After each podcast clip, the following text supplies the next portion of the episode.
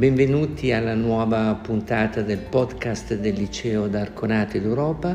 Oggi parleremo del liceo linguistico e delle iniziative di internazionalizzazione che lo contraddistinguono da sempre.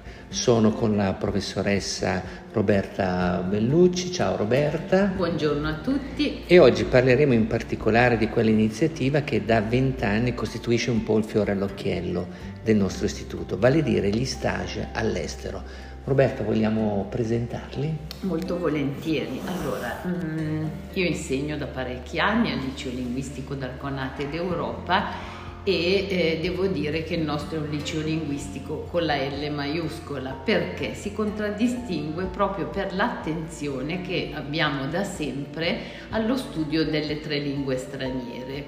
Infatti organizziamo da sempre, sono un po' il nostro fiore all'occhiello, questi stage linguistici all'estero.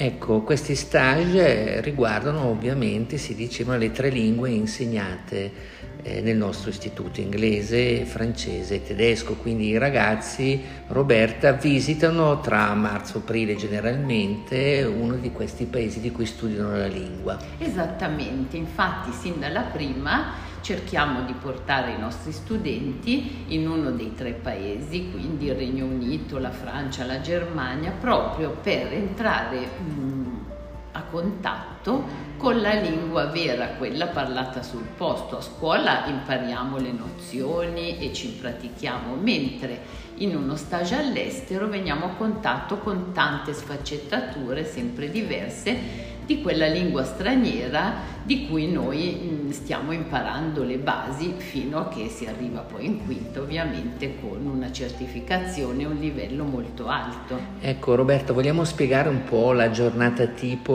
di uno studente che partecipa a uno dei nostri stage all'estero? Certo, la giornata tipo direi è molto variegata, molto ricca di iniziative. Sin dal primo mattino ci si sveglia in una famiglia ospitante, si fa colazione con la famiglia, con i prodotti tipici del posto e poi ci si avvia a scuola prendendo i mezzi pubblici, andando a piedi e si trascorre la mattinata a scuola. Mentre nella parte pomeridiana, dopo il pranzo, eh, ci sono tutte quelle attività turistiche, di visite di musei, di luoghi interessanti e poi di contatto vero con la realtà del paese e del posto in cui siamo.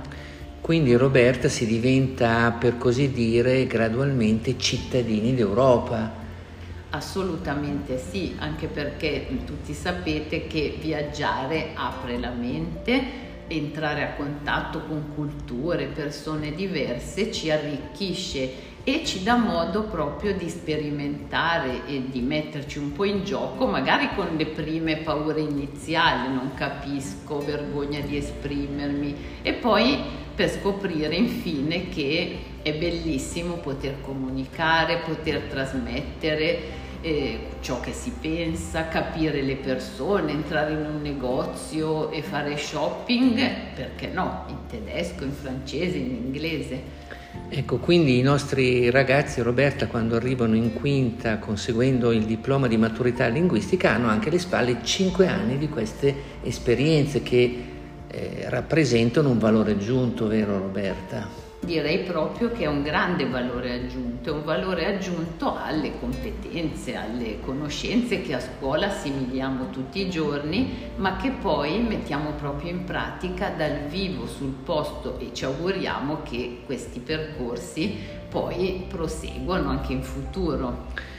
Benissimo, io ringrazio Roberta per questo incontro, abbiamo anche altri percorsi di internazionalizzazione nel nostro liceo e di questi parleremo in un altro episodio del nostro podcast. Grazie a Roberta. Arrivederci a tutti. E vi aspettiamo al prossimo appuntamento. Buon ascolto ancora e arrivederci.